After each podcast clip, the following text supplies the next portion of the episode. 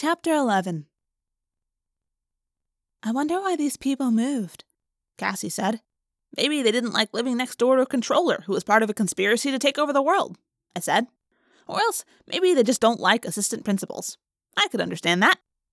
We were standing in the backyard of the house next to Chapman's. It was empty.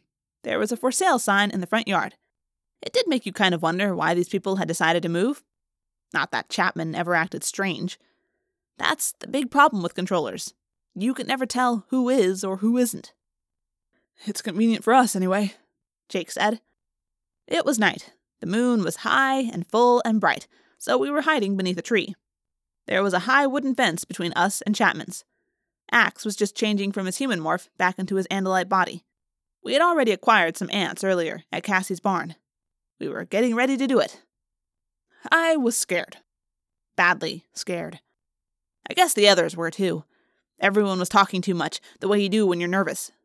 Cassie was shivering like she was cold, only it was about 70 degrees out. Tobias? I asked. He was in the tree, just a few inches over my head on a low branch. How well can you see? I think I'll be able to see you as long as you stay above ground, he said. The moonlight helps, but I'm not nearly as good at night as I am during the day. My eyes aren't much better than yours in the dark. Swell, I said. Jake glanced at his watch. It's time. We know Chapman will be at the meeting of the sharing, starting about now. The sharing is a front organization for controllers. It's a way for controllers to get together without anyone being suspicious. Supposedly, it's just a sort of combined Boy Scouts and Girl Scouts. In reality, it's a way for the controllers to recruit willing hosts. Yes, believe it or not, some people choose to accept your control. We didn't have to ask how Jake knew about the meeting of the sharing. Jake's brother, Tom, is one of them, a controller who was very into the sharing. You ready, Ax? Jake asked. The Andalite had to be back in Andalite form before he could morph, just like all of us had to be human before morphing into another being. Once Cassie had tried morphing straight from one animal to another. Nothing had happened, and Cassie is the best morpher. I am ready, Ax said. Everyone ready? Jake asked. Yep, Rachel said. Even she sounded tense. There was a bad feeling hanging over this whole thing. Or maybe I was just being paranoid. Okay, Jake said. As soon as we're all morphed, we head across the grass, down along the wall, underground. We find a crack or a hole and enter the basement. Yeah, nothing to it, I said. I concentrated on the ant I had acquired earlier. There wasn't much to think about, really. When I'd held the ant in my hand, it had just been this tiny little dot. You could see that it had a sectioned body and legs, but that was about it. The morphing began very quickly. Whoa! Falling, falling.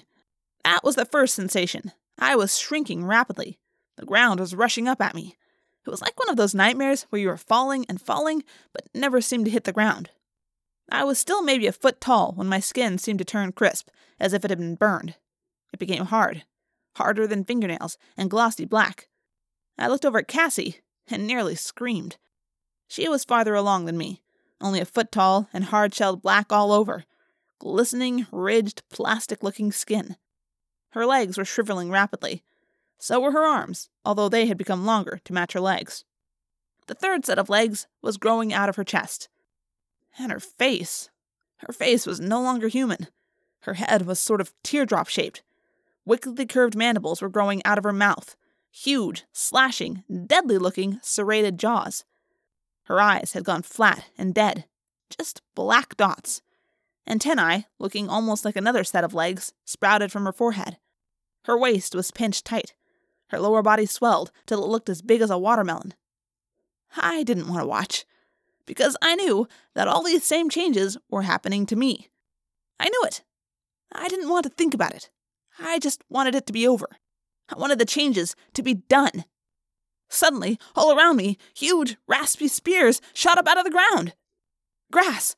I was diminishing to true insect size. The rough, sharp shafts that were rising all around me were just blades of grass. They weren't growing, I was shrinking. One exploded directly under me. I tumbled end over end. And then my eyesight failed. My eyes simply stopped functioning. I was blind. Blind and falling, rolling, cartwheeling, down the side of a blade of grass.